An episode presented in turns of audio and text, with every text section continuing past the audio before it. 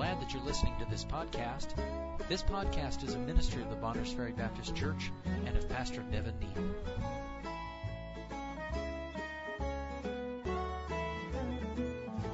First John chapter two, verse fifteen, love not the world, neither the things that are in the world.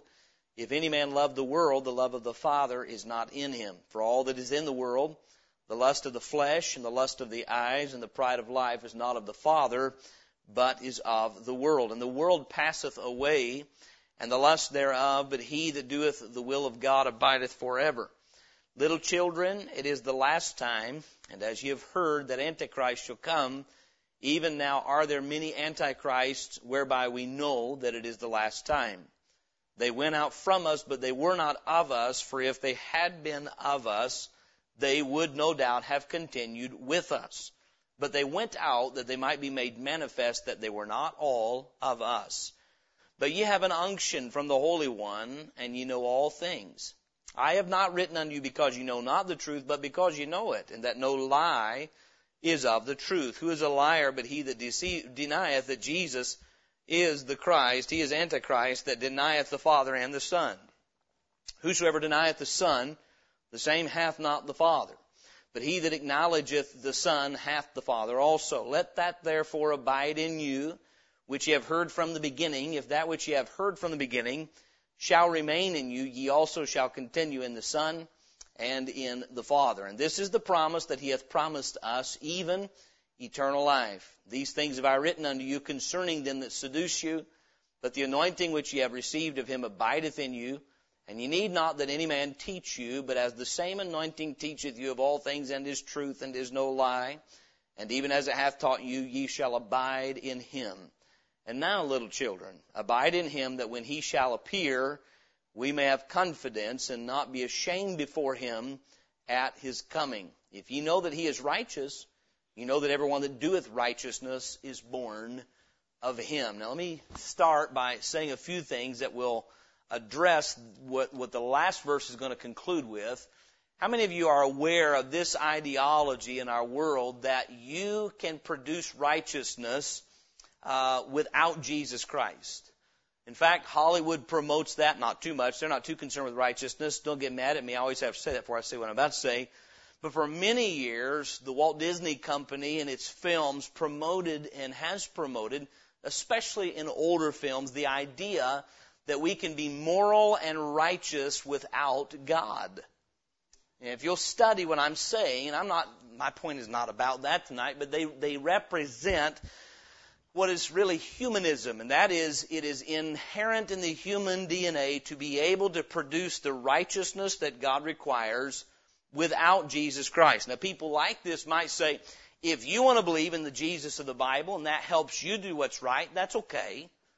But faith in Jesus Christ is not necessary for righteousness, and those individuals treat Jesus of the Bible as if he were one of many religious leaders rather than treating him as he is, the Son of God, God in the flesh. May I say today, what is called science in our time right now outright, flatly rejects Jesus Christ. You cannot accept the so-called science of our day and be a Christian. So I know Christians that do. You know people that claim to be Christians that do. You cannot accept that something's not true unless it is scientifically provable. Now, by the way, I don't think true Bible Christianity and science are in any conflict whatsoever. True science. I said science falsely so called. They had it in Paul's day. The theory of evolution is not science. It is not. If the theory of evolution is true, the virgin birth is not. I'm just trying to say the same mentality that produces the theory of evolution denies the virgin birth. You realize as Darwinism came on the rise, more denial, even in theological institutions, came of the virgin birth, the bodily physical resurrection, and the bodily return of Jesus Christ. To deny that Jesus was born of a virgin is denial of Christ, because that's who he's revealed to be. To deny that he raised in a body of flesh is denial of Christ, because that's who he's declared to be. To deny that he's coming again in the flesh is a denial of Christ. You see, what John was dealing with was not atheistic or secular people. He was dealing with people coming into the church who had been exposed to the gospel and had rejected it. That's called an apostate. Someone who has come under the convincing power of the Holy Spirit through the gospel that they know exactly. I mean, you guys that witness to people a lot, how many of you know there are people that are very abrasive to the gospel, but they could tell you what you believe before you tell them? They would say something like this: you believe that the Bible is the inspired Word of God. We do. Where did you, where did you learn that? Somebody told them. You believe that Jesus was born of a virgin. We do, and they know that. The people that John was dealing with were people, they knew what the believers knew, but they had rejected that, and they were now saying, but there is a, there is a greater truth that what you know is not enough. And John's reminding them, no, what you know of Christ is enough. You don't need to be taught something more by some man, something different. You know the truth. You have the Spirit of God. And so then uh, he is settling them that uh, what I, I've said, the last verse really is going to give us our introduction. He makes a statement at the end. He said, if you know that he is righteous, you know that everyone that doeth righteousness is born of him. And we'll say more about that verse when we get to it, but I think that kind of really sums up chapter two. You cannot do righteousness without being born again. You have to be born of Jesus Christ, born of God. And so there were those coming along preaching a righteousness separate from the Christ of the Bible. And John says, don't let that seduce you. I believe there are more believers in our day seduced by modern, I say modern, it's been around for all these thousands of years, but the new, newly packaged so-called science. There are more people today who are, who are Christians but are intimidated by the promoters of the theory of evolution. They are intimidated by people who say, science is on our side. You Bible thumpers don't believe science. No, we just believe in the God who created it all, and he can overcome his own rules when he so sees fit. I understand he designed us to all be born a certain way, but in the person of Jesus Christ, he circumvented his own rules because he's the creator. And he, he, Jesus was born without an earthly father because God said so. And so then, Uh, they were dealing with the same kind of things we deal with today. It's just a little more sophisticated, I think, in our day. So I want to give you a few things here, just three points tonight. Uh, in verses twenty down through verse twenty-nine, John is going to speak to the, the, the believers he's speaking to. Let me remind you, he's not writing to, as far as we know, he may have been writing to a specific local church, but these epistles are called the general epistles. And so it wasn't addressed to one church. It's addressed to uh, the believers in general, if you would. It's not really addressed in any way. So it's not the book of Ephesians or the book of Colossians. It's John writing to those that he had brought to faith in Christ and so, uh, and was responsible for. And so then, having said that, when he talks about they went out from us, another preacher I read this week made this point, and I want to, and I want to make it again. When he says they went out from us for they were not of us, that doesn't mean just because someone leaves the church, they're an apostate. Some people leave church because they're out of God's will. Uh, some people leave church because the Lord's dealt with them somewhere and they say no and they get backslidden or they get out. You can be saved and out of church. You can be saved and go to a bad church. And so he's not talking about what, it would be terrible if a church formed the idea every person that doesn't stay in Bonners Ferry Baptist Church is an apostate. Then we might not pray for them like we're supposed to, right? However, when he says they went out from us for they were not of us, he's talking about those that went out from the truths of Jesus Christ that we hold. They left Christianity, if you would, as it is defined in the Bible. They left Christ. They left the doctrines of the Lord Jesus Christ. And uh, if you'll study, and don't study it much, but if you just know your history, the cults of our day that are, they are growing by leaps, leaps and bounds. Do you realize most of them started under fundamental Bible preaching? Charles Taze Russell was very familiar with the fundamental truths of the Bible. And out of rejecting the gospel, he founded the Jehovah's Witnesses. Uh, though you, you would understand that um, uh, uh, the, the, the various cult leaders were exposed to the gospel and said, no, I don't accept that. And they countered with some other truth that was supposedly superior to the gospel. That's why we have a so-called another testament of Jesus Christ. There is no other testament of Jesus Christ. Uh, Joseph Smith, very familiar with the gospel, very familiar with who the Bible says Jesus is. And that's why many times the Book of Mormon, it reads so similarly to the Bible because he was so familiar with the Bible. And so cultists and apostates are very familiar with the truth. They just reject it and say we have something superior to what you believed when you first got saved.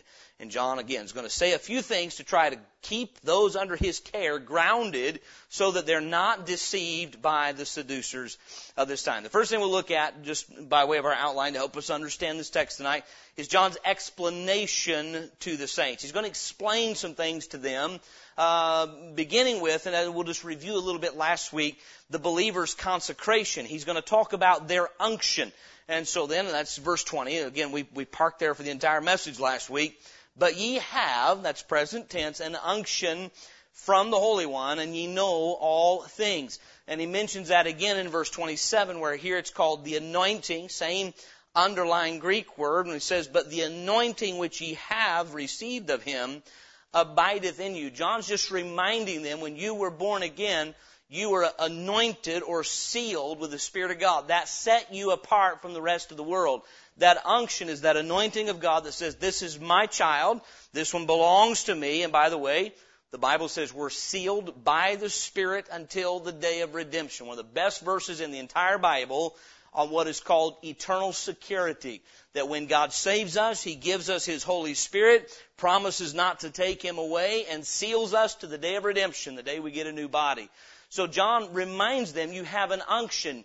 You who are saved have been sealed by and anointed with the Holy Ghost, indwelt by the Holy Ghost. That's what sets God's people apart from the world. We have God dwelling in us. We have an unction. So he reminds them or explains to them their consecrated position. You have an unction from the Holy One. Number two, we won't say much more about that because of the detail given to it last week. He reminds them of the believer's comprehension.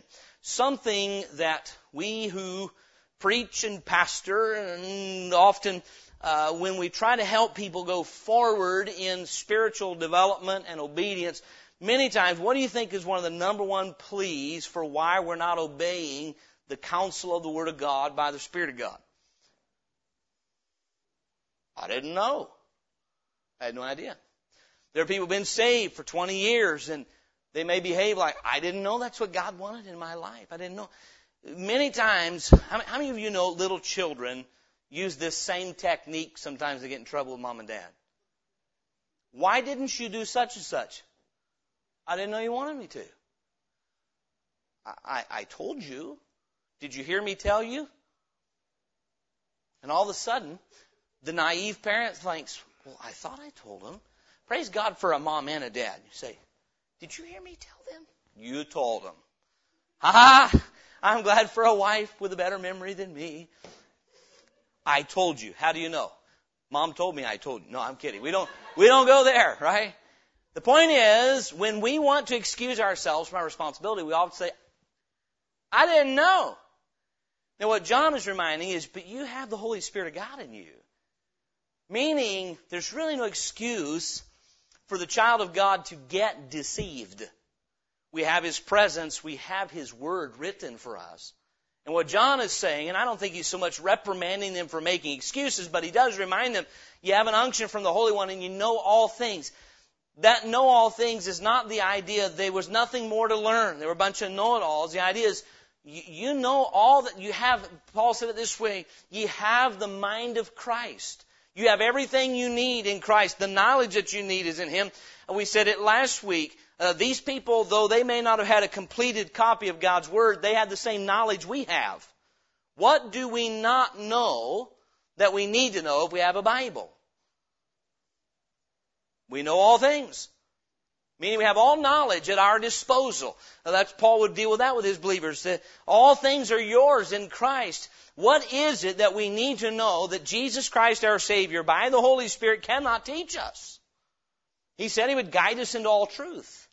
So if, if the child of God is really ignorant of the will of God, it's not because it's not available to us. We can avail ourselves of the mind of God. We have the mind of Christ because we have an unction. We have the teacher dwelling in our hearts. I am not teaching you extra biblical instruction. Some, I read some, some critic of the Bible this week. Someone was talking about the, the authority of the written word. And they said, well, instead of being an idolater and worshiping your Bible, it's better to have a direct connection with God. Ooh, you talk about a wicked person. Someone that would, would, would ostracize the Bible and say that when someone loves the Bible, it's idolatry, that person's wicked. That's all I'm saying. David said, "Oh, how love I thy law. It is my meditation all the day long." He was not an idolater. He was a man after God's own heart. If a person hates the Bible, by the way, they hate Christ.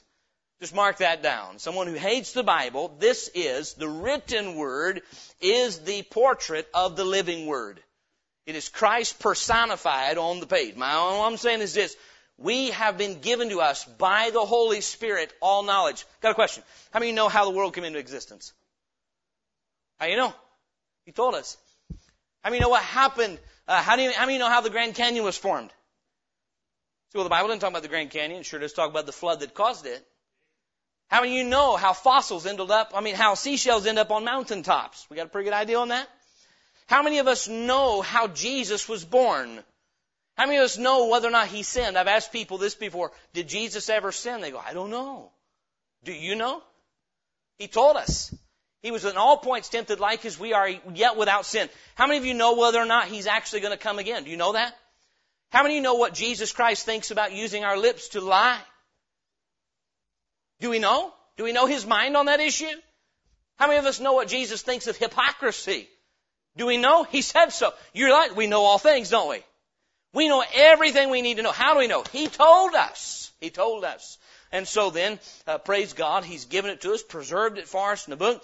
Uh, he's given us his Holy Spirit in our hearts to teach us and guide us into all truth. So John reminds them, hey, you have an unction from the Holy One, and ye know all things. Verse twenty-one, I have not written unto you because ye know not the truth, but because ye know it, and that no lie is of the truth. I'll say again something I've been saying this series. It grieves me to see Christians turn to something other than their prayer closet, their Bible, and the things that the Spirit of God, teaching, preaching of his word, exhortation of other God's people. Then when we turn to something other than the provision of the Holy Spirit of God for instruction, that grieves me.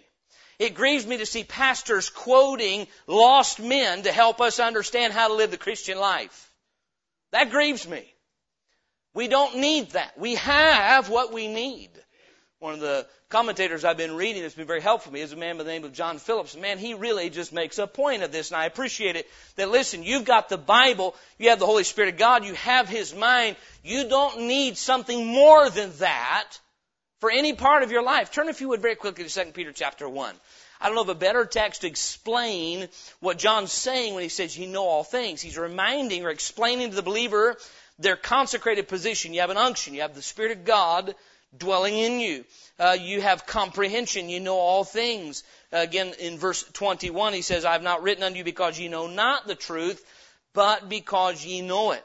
And so then in Second Peter chapter one, he says, verse two, grace and peace be multiplied unto you through the knowledge of God and of Jesus our Lord, according as his divine power hath given unto us all things that pertain unto life and godliness through the knowledge of him that called us to glory and virtue, whereby are given unto us exceeding great and precious promises, that by these ye might be partakers of the divine nature, having escaped the corruption that is in the world through lust. So according to his divine power, he has given unto us what? All things that pertain unto life and godliness. If we're saved tonight, we're equipped for life and godliness. How equipped? Fully. Now, why would God need to say this to us? Because we might think, you know, I'm, I'm missing something. Not if you're saved. If you're saved, you're missing nothing. You have what you need. How many times do saved people turn to a lost world for marriage counseling? You say, I don't know, I hope not very much. More than you'd like to know, I'm afraid. We turn to an unbelieving world to counsel us on finances and on children and on marriage and, and on a host of things because we're not confident in the mind of God. Now, sadly, what I've seen in my life is we have the mind of God, but we're not very impressed with the knowledge he has imparted to us. This is why it's called seduction. It's why Paul, John says, I'm writing this concerning them which seduce you. What the world offers us through their philosophers and the religious teachers is more appealing to the flesh than what God says. Now, hear me tonight. You must know this. If not, you'll get deceived. You'll get seduced out of your reward. You can't be seduced out of your salvation if you're born again, but you sure can get seduced out of your reward by a world that gives you knowledge that is more appealing than what God gives. Now listen, I've watched this all my Christian life. I've watched the temptation of it in my own life, and I've watched many of God's people get robbed of the blessings of the abundant Christian life through some seducer who said, I know this is what the Bible says, and then they explain away why, why the mind of God is not what you think it is, even though the Spirit of God already told you it is. And they offer you some counter-truth. There is no such thing as counter-truth. There's truth and there's lies. It's exactly what John is saying. Go back to First John chapter two. There is not truth and counter-truth. There's not truth and better truth. There's truth and there's lies.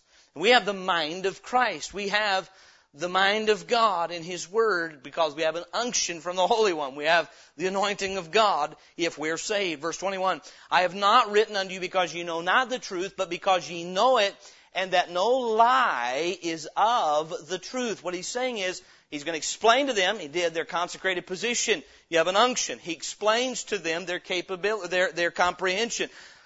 You know all things. He said, I didn't write you because you don't know the truth. What he's saying is, I'm not writing to you to inform you of things that you don't already know. I'm writing to you because you know the truth, and I'm trying to expose to you what is not the truth. And he says, now I'm, I'm writing to you to explain to you your capability. Because you know the truth, you have the ability to recognize a lie. Got a question.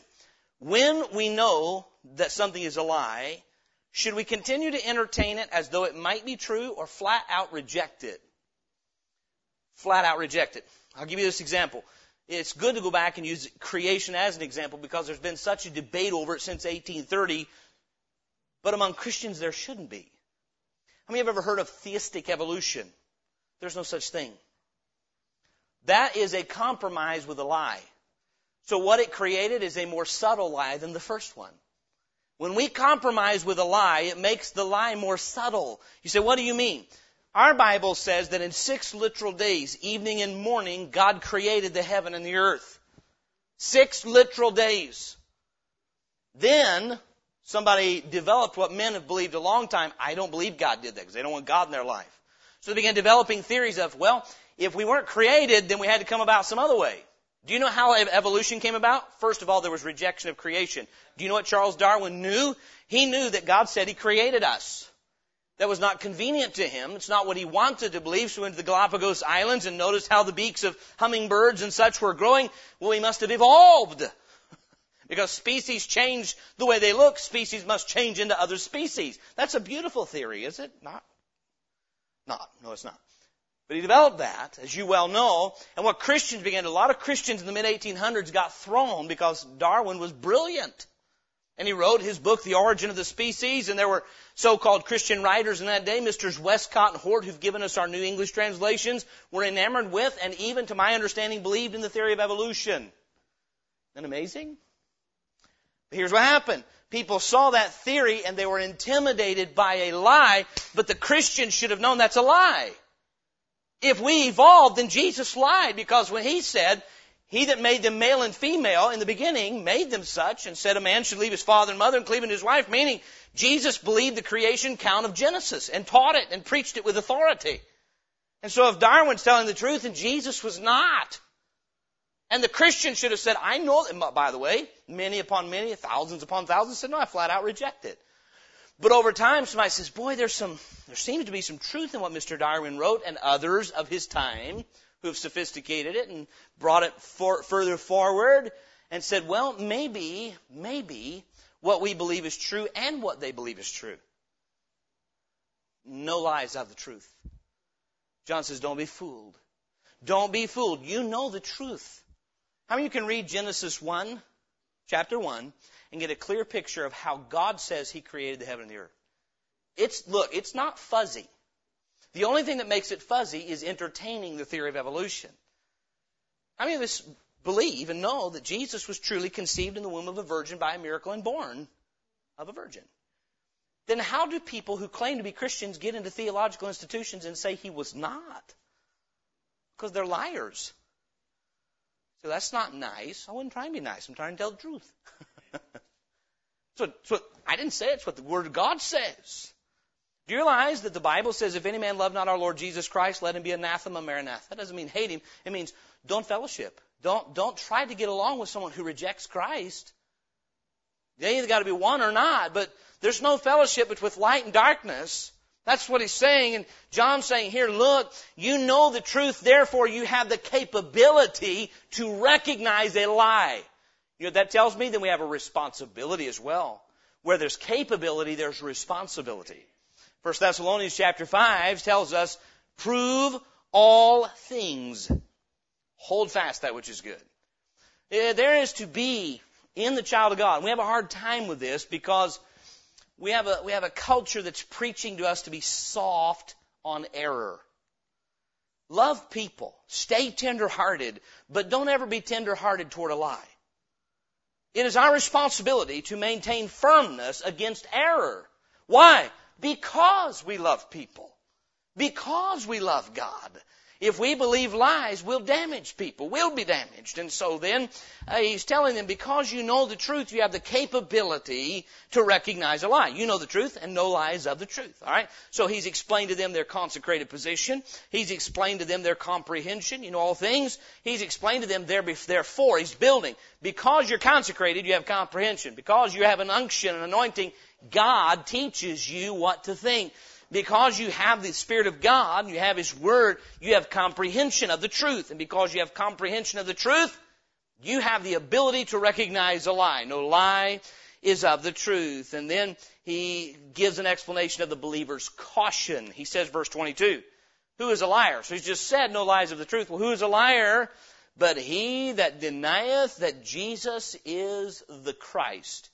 He is Antichrist that denieth the Father and the Son. Verse twenty-six, he explains this. He's, he's explaining, these things have I written unto you be, uh, concerning them that seduce you.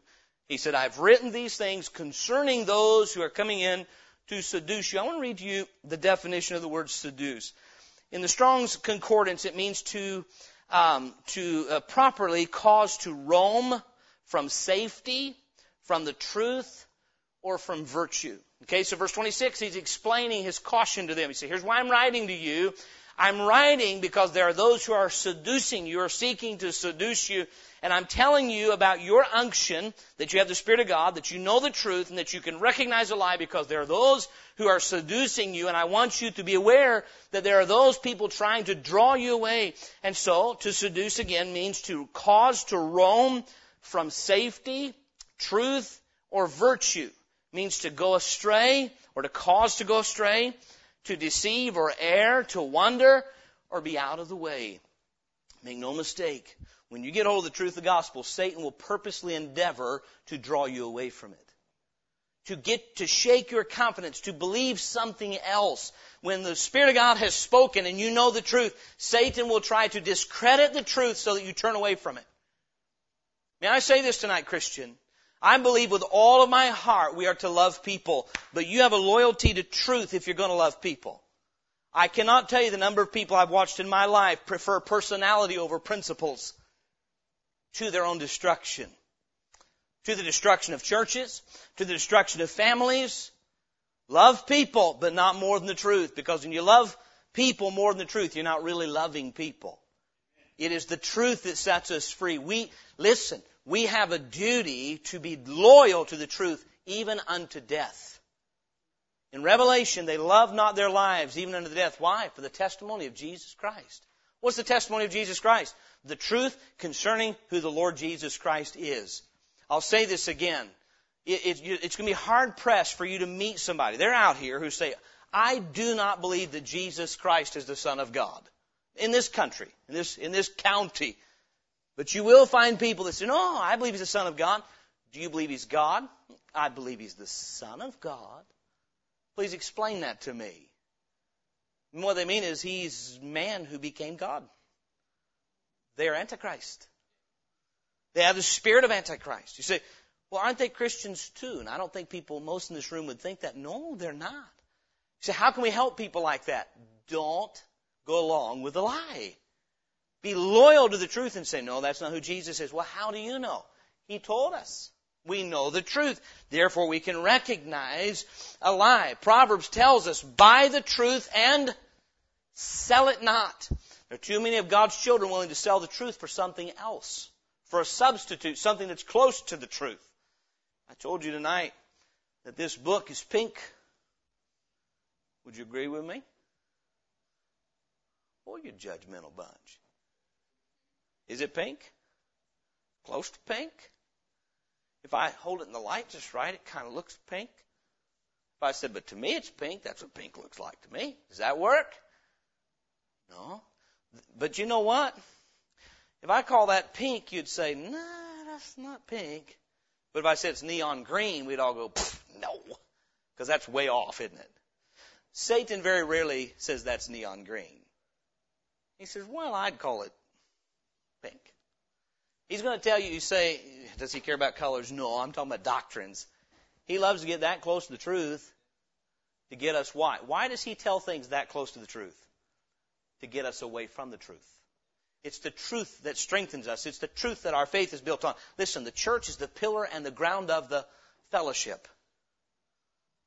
Fellowship is based on truth. Take away truth, fellowship gets broken. Truth must be the premium. It is, listen, as Bonners Ferry Baptist Church, if we get disloyal to the truth, we might as well shut down. Our primary product for this community is the truth. It's for ourselves to hold fast to it. And so then John's telling them, you have a consecrated position, you have comprehension because of the Spirit's indwelling and your unction. Therefore, you have capability to recognize a lie. And I write these things to you because of them that seduce you. Webster's Dictionary, the eighteen twenty-eight edition, defines seduce this way. To draw aside or entice from the path of rectitude in duty in any manner. Don't miss what that says. To draw aside or entice from the path of rectitude and duty in any manner by flattery, promises, bribes, or otherwise, to tempt and lead to iniquity, to, to corrupt or to deprave. And that's what it means in the biblical sense. He gives the example in the latter times, some shall depart from the faith, giving heed to seducing spirits. Eh, the idea would be this, that Satan uses bait to pull us away from what God has revealed to us by His Holy Spirit, to get us into some sin, to get us to depart from the will of God. That's why John would say later, I have no greater joy than to hear that my children walk in the truth. What we believe determines what we do. You know, I don't drink alcohol. I don't, um, I don't frequent bars. I don't... Um, How shall else I say here? I don't chew tobacco. You say you hate people that do? No. I'm just persuaded through the Word of God, those are things that the one who saved me does not want me to do. What I believe determines what I do. I don't use God's name in vain. Why? Because I believe from the Bible He doesn't want me. Let no corrupt communication proceed out of your mouth, but that which is good to the use of edifying, that it may minister grace unto the hearers.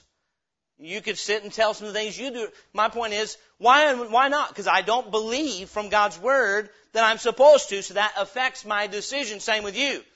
What you believe affects what you do. And if Satan can get you to quit believing the truth, he can get you to start doing wrong.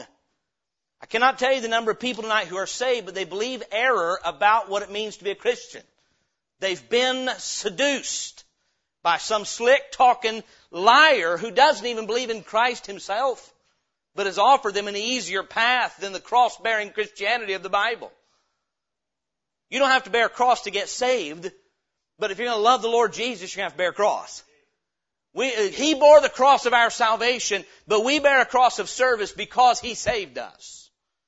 There is a crossless Christianity today that has seduced many a person, that allows them to blend with the world, fit in with the world, pay no price for Christianity, and it's a seduction.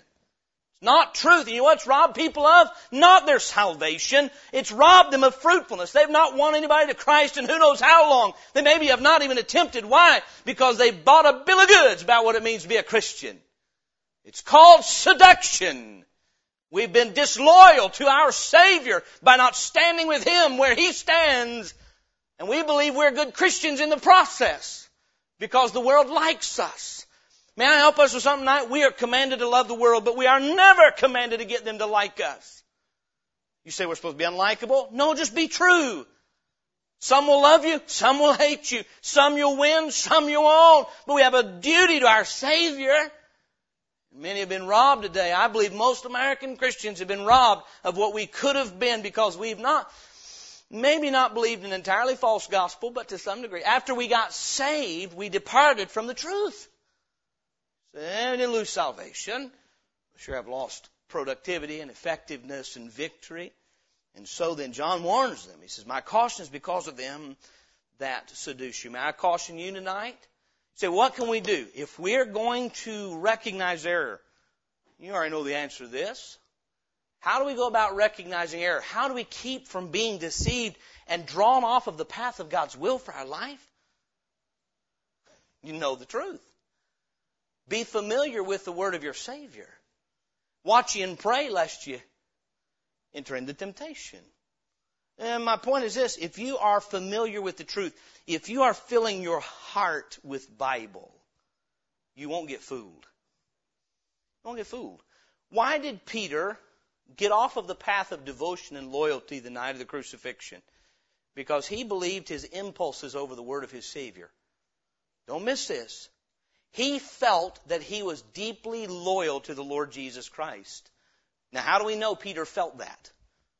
Because like anything else he felt, he said it. He said so. He said, all these may deny you, but not me, not I. They may, but not me. Jesus clearly told him the truth. He said, this night thou shalt deny me thrice. And he said, no, Lord, I won't. You know why Peter got in trouble that night? Because he believed something other than God's word. The temptation for every one of us to believe our impulses, to believe our intellectual reasoning. Every one of us have strengths. How many of you are pretty good at um, first impressions? You meet somebody, pretty good at reading somebody on first impression. You know what we're prone to do sometimes? Trust that. Use it if God gives it to you, but we shouldn't trust our impulses and our impressions. Well, I just, I, normally when I have a sense about something, man, it's right. Well, if that's from God and it's based on the Bible, that's good. But if it's just based on my confidence in myself, I'm going to blow it. Some say, well, I'm very good at thinking things through. Thinking things through don't make things true. It's the Word of God that's truth. Amen? Jesus prayed, sanctify them through thy truth. Thy word is truth. So his explanation to the saints then, in First John two again, verses twenty-two and twenty-three, his exposure of the seducers. He says this again, verse twenty-two, who is a liar but he that denieth that Jesus is the Christ? He is Antichrist that denieth the Father and the Son. Whosoever denieth the Son, the same hath not the Father. But he that acknowledgeth the Son hath the Father also. Now, for brains like mine that get all hung up on little details, which is not a blessing so much as a curse, sometimes I read in the New Testament, I'm afraid I'm like old Philip in John fourteen. Jesus is talking. If I ask you tonight, how does a person get saved? They need to put their faith in whom? No, they need to put their faith in the Father. Well, that's what John five twenty-four says. Right? Turn there if you would. John chapter five. We should never separate. They are two separate persons, but they are one God always. John chapter five. And here's why this is important. There are people that say, oh, how many of you know this? Let me try to use this as an example. There are those today who would feel, we talk about our Judeo-Christian heritage as a nation, right? Our Judeo-Christian heritage. How many of you would think that many a Christian feels friendly toward Judaism because they basically believe what we do? How many of you know that modern-day Judaism is as false as modern-day Islam? Why? Because they reject Christ. They reject Christ. I heard today a woman was talking on the subject surrounding it was uh, Jewish Christians, people who are truly Jewish by blood and have been born again. And her question was this, it was, to a, uh, it was an interview to a fellow a Jewish believer. That's what they professed to be. I don't know who they were. They professed to be trusting Christ alone for their salvation. And the question was this, why do so many Jew, people, Jewish people who practice Judaism allow so many sins and don't really think much of it? Things that are revealed in their own scriptures to be sin. But it's like the cardinal sin would be faith in Jesus Christ as the Messiah. Oh, valid question. Because it's a, it's a truth. And my point is this. We might have the idea, well, Judaism is basically what we believe because they believe in Jehovah God and we believe in Jehovah God. No, friend. Judaism of today is the spirit of Antichrist. It is. And I understand we're to love the Jewish people and give them the gospel, but we must also understand that's the spirit of Antichrist. It's a false religion. Their Messiah already came and they rejected him. And so John chapter five, Jesus says this. That's where we were headed when I got a little sidetracked. Verse twenty-three, uh, verse twenty-four. Verily, verily, what a wonderful verse. I say unto you, he that heareth my word and believeth on him that sent me hath everlasting life, and shall not come into condemnation, but is passed from death unto life. Now, I thought John three sixteen says, for God so loved the world that he gave his only begotten Son, that whosoever believeth in him should not perish, but have everlasting life. Here he says, you got to believe on him that sent me. You cannot believe on the Son without believing on the Father. And you cannot believe on the Father without believing on the Son. Someone says, I trust God, but I reject Jesus. No, you don't. You don't know God. That's why I brought up the illustration of Judaism. So they trust in Jehovah God, not if they've rejected Jesus Christ. No one who rejects Jesus Christ is going to heaven because God will not allow someone into heaven who's not trusted Him. Eh? That's what John's saying. There are those who are telling you they're righteous. There are those who are telling you that they are in God's family, but they have said that Jesus is not the Christ. They don't know the Father or the Son if they say that. And I've met people in, in, in recent days, very recent days, that I know some good people. Now, they are not Christians like I am, but they're good people and they believe in God. And this person was speaking what they were saying in some level of ignorance, so I, I, I tried to be very gentle. I said, no, I understand what you're saying. They may be nice people. They may be ethical people. But if they have rejected Jesus Christ, they don't believe God. You cannot believe and trust God and reject Jesus Christ. This is the record that God hath given us eternal life, and this life is in His Son. Meaning, if you reject Christ, you have full well rejected God the Father, because they are one. And so then, that's what John says, who is Antichrist that denieth the Father and the Son. To deny Jesus Christ of being the Christ is to call God the Father a liar.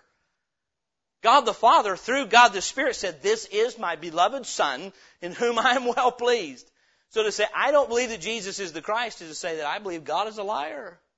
That's why John says what he says. Verse twenty-three, whosoever denieth the Son, the same hath not the Father.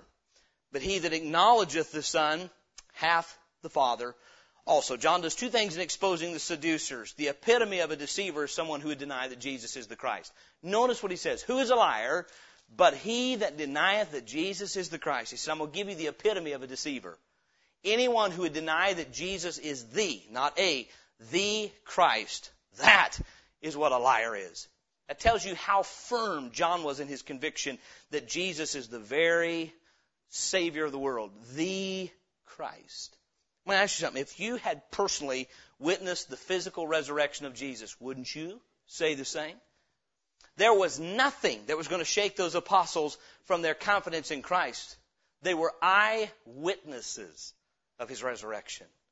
God did that on purpose so we would have strong consolation to hold on to. So you and I would know when Satan in this time says, it really is all just a fairy tale that over time has grown into a huge religion. God gave us His record to say, no, it's not. Jesus is the Christ, and the epitome of a liar is someone who would deny that. That means most of the world are liars. We all were until we got saved. I wasn't, you were, but the epitome of a liar is someone who would deny the deity of Jesus Christ, would deny the fact that He is the only way of salvation. That is a liar. And so then, the epitome of a deceiver, verse twenty-two, the extent of their deception, verse twenty-three, whosoever denieth the Son, uh, the same hath not the Father, meaning, when they deny Christ, they don't have God at all. They they do not know God. That's the extent of that whole thing. If you're taking notes, you could jot down Luke ten sixteen and John twelve forty-four through fifty as good cross references for that concept of denying the Son is a denial of the Father. There's a host of other scriptures, but Luke ten sixteen and John twelve forty-four through fifty are great references on that. Number three, John only gives explanation to the saints in verses twenty and twenty-one, twenty-seven. He exposes the seducers in verses twenty-two and twenty-three. And then in verses twenty-four down to verse twenty-nine, he gives some exhortation to the saints as we'll start wrapping things up here. Verse twenty-seven, uh, excuse me, let's back up just a little bit. Verse twenty-four.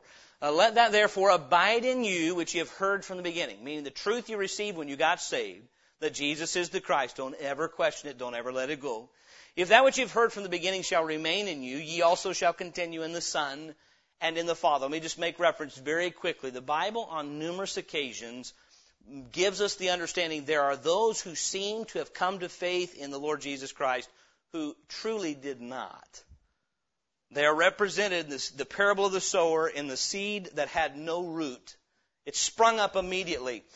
And this is important to understand. So throughout Scripture, the mark of a sincere believer is someone who does not change their mind about faith in Christ. They've come to, look, you may disobey God and have to go to the woodshed. That's not what we're talking about. We are talking about there comes a point where you say, I flat out reject that Jesus is the Son of God. I reject the whole thing. We have men today who said at one time they were Christian pastors and today they're atheists. And we said they lost their salvation. No, they never had it. That's what this is dealing with. First Corinthians four calls it this, believing in vain. Except you have believed in vain. Meaning you pretended to believe, but you didn't really accept it in your heart. That if thou shalt confess with thy mouth the Lord Jesus and shalt believe in thine heart. Meaning you've accepted this is absolute truth. How many of you know somebody will tell you something sometimes you think, man, I think that might be true. I think that might be true. Hmm. Boy, that seems true. Are you a believer yet? What if someone really said, it's true, it's true, and under that pressure you said, okay, okay, okay, I believe it, it's true. But in here you're still thinking, I'm not sure if it's true. I don't think it is. I'm not talking, look, I'm not talking about Satan. John the Baptist said, art thou the one or look we for another? Was he an unbeliever or was he battling doubt? I'm not saying Satan won't hit you with doubt. But by and by you'll go back to the Word of God and say, no, it's true, God said it. God said it. Unless you have believed in vain. That's what John's saying here in verse twenty-four. Let them therefore, let that therefore abide in you which you have heard from the beginning. If that which you have heard from the beginning shall remain in you, meaning you hold the truth, eh, ye also shall continue in the Son and in the Father. And this is the promise that he hath promised us, even eternal life. Now again, I'm not talking to you about having to hang on to Jesus. I'm talking about sincere faith versus feigned faith. I mean, I understand what the word feign means. I pretend. I pretend. And so then he said, no, the mark of someone who's truly believed is you let that remain in you. You don't reject, even though the seducers come. Verse twenty-five, and this is the promise that he hath promised us, even what kind of life? Eternal life. That's how we know he's not talking about losing salvation. The life we received upon faith in Christ is what? Eternal. He's reminding them, your promise was eternal and is eternal life. And so then he's, he's exhorting them by beginning to give them some counsel. Verse twenty-four, let that therefore abide in you which you have heard from the beginning. If that which you have heard from the beginning shall remain in you, ye also shall continue in the Son and in the Father. Jesus said it this way in John fifteen seven: if ye abide in me and my words abide in you, ye shall ask what you will and it shall be done unto you. And remember this as well. All of this is in the context of fellowship as well. So there is an abiding in the sense of he's not going to leave you nor forsake you. If you sincerely believed, there's, there may be times you doubt, you may question, you may be hit with doubts, but let that remain in you which you've heard from the beginning. Verse twenty-six, these things have I written unto you concerning them that seduce you. He said, I'm writing this because there are people trying to deceive you. Verse twenty-seven, but the anointing which ye have received of him abideth in you. Meaning, you let his word abide in you, but he's not going to leave you nor forsake you. We touched on this verse last week. And you need not that any man teach you, but as the same anointing teacheth you of all things, and is truth, and is no lie, even as it hath taught you, ye shall abide in him. Meaning, you don't need extra teaching or extracurricular teaching outside of the instruction of the Spirit of God. You don't need someone to give you more knowledge than what God can give you. We touched on that last week. So he gives them counsel, and then he gives them a number of things that are consoling or a consolation. He reminds them of the promise of God. The promise of God, verse twenty-five, is eternal life, not temporary life that comes and goes, eternal life. He reminds them of his purpose for writing. He loved them and was cautioning them concerning seducers. He reminds them of the permanence of the anointing of the believer. That which that, that anointing that you have and received of him abideth in you. And because it abides in you, you need not uh, have any man teach you. You don't need someone to teach you more than that, as we've already said. Uh, he speaks of the perfection of the teaching of the Holy Spirit. All these things are consoling to those who believe. He said, you were given the truth. Don't ever, you don't even need to think of rejecting it. It's still true today like it was the day you believed it. Let it remain in you. And you'll continue in the Father and the Son. He's not going to leave you. He's promised to never leave you nor forsake you. The life he gave is eternal. So don't let that catch your attention. Let me put it to you this way. If I am satisfied with something, if I'm satisfied with the tie I'm wearing tonight, and you come and say, hey, I got a tie, will it match your suit? I say, I don't need one. I got one on. Oh, but this is nicer. I say, I'm satisfied with what I got. I believe what John is trying to do is, is settle them. And look, when God saved you, he came to stay. He gave you eternal life. What you heard from the beginning is true, so just retain that. Keep, don't ever, don't ever put that aside. There are those who are trying to get you to reject the truth you're told concerning who Jesus is.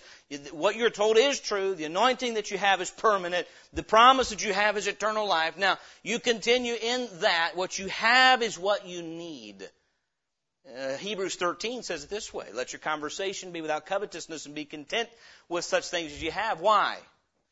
For he hath said, I will never leave thee nor forsake thee. I wish Christians would understand how enriched we are and how enriched we were made the day we got saved. And we think, oh, you know, the Christian life is so hard. I wish we could just lay hold of. We have everything we need in Christ. He has made unto us wisdom and sanctification and honor. What do you need tonight that your Savior who lives inside of you cannot provide you? If you know you have Christ and that's enough, what can Satan use to seduce you away from his word? Nothing. But the seducers say, what you have isn't quite what you need. Somebody, may I say this? I believe every child of God has to have a wilderness experience as a Christian where we say, man, Christian life's a little dry and barren, like the Old Testament children of Israel in the wilderness. It's at those moments that Satan comes along and says, well, that's because you believed a lie. The Christian life is so difficult because you were told, you know, if the Christian life were so wonderful like everybody who told you it was, isn't it wonderful to be a Christian? Wow, do you feel wonderful? This struggle, does it feel good to you? That's because you, look at this. This is what's really true. Have you noticed how many people today say, well, let me tell you what's really true? In context to something the Bible already says. If you want the real truth, look, there's not real truth and not real truth. There's truth and lies. But if you want the real truth, what they're suggesting is what we have is not true. I remember a woman uh, one time, I was on a ski trip as a bus driver, and I was working on some things. I've shared this with you before on a computer, and I'm in a coffee shop, and she was having a conversation over here quite loudly, and as soon as she was done with that conversation, she came and sat at the table right here. She said, so what do you do? I said, I'm a pastor. Oh, that's wonderful. I love talking to pastors. And I kid you not, I thought, oh, no, this is trouble, and it was. She wanted to explain to me how because of mistranslation of the Bible that we believe Jesus was born of a virgin, but he really wasn't. That when it says he was born of a young woman, that's what it's supposed to say back there in the book of Isaiah. And that Catholicism and Christendom, as we would know it, has promoted the idea of the virgin birth, but it never was true. You know what she's trying to tell me? So here's the real truth. She let me know that you have to know Paleo Hebrew, same thing a man in town told me, to unlock the mysteries of Scripture. And if you don't understand that Hebrew, you'll never know what God really said. You know what she was? She was a Gnostic. She is a, a, a, a person who knew the gospel and has denied it. And I don't mean any unkindness, but she's on her way to a devil's hell because she denied Christ. Now, how do we know? Because it's not what God said. You know why the Bible, God doesn't want you trusting your Bible? So he can get you to believe a lie. If you open your Bible and say, well, I hope it was translated correctly, then friend, you're already open to a host of lies. But if you say, you know what, the God who created the universe is big enough to inspire and preserve this book, I'll just trust what it says, you'll be the simpleton, but you'll be on the right track. I don't mean you'll be a real simpleton, but what the world will call a simpleton. And so then he gives them counsel, he gives them consolation. Then he gives them a commandment, verse twenty-eight, that we'd all do well to take heed to. In the end of verse twenty-seven, he says, But as the same anointing teacheth you of all things in his truth, and is no lie, and even as it hath taught you, ye shall abide in him. Meaning, be loyal to Christ and his word. Just abide in him. Abide in him. The opposite of abiding in him is getting offended at him. Letting something he says offend us. Verse twenty-eight, And now, little children, abide in him. This is a reference to John chapter fifteen, where Jesus gave that wonderful account about the vine and the branches, and where the branch is to abide in the vine if we're going to get life. Listen, don't, don't accept any belief that's in conflict with God's word. This is the mind of Christ. How much of it? Only the doctrine of salvation by the accounts of some today. If it's not a deal with the doctrine of salvation, you don't have to worry about it. So about ninety percent of the epistles don't count. How do you know that most of Titus is not dealing at all with salvation? Titus three does. The rest of it's dealing with good works. But that doesn't count.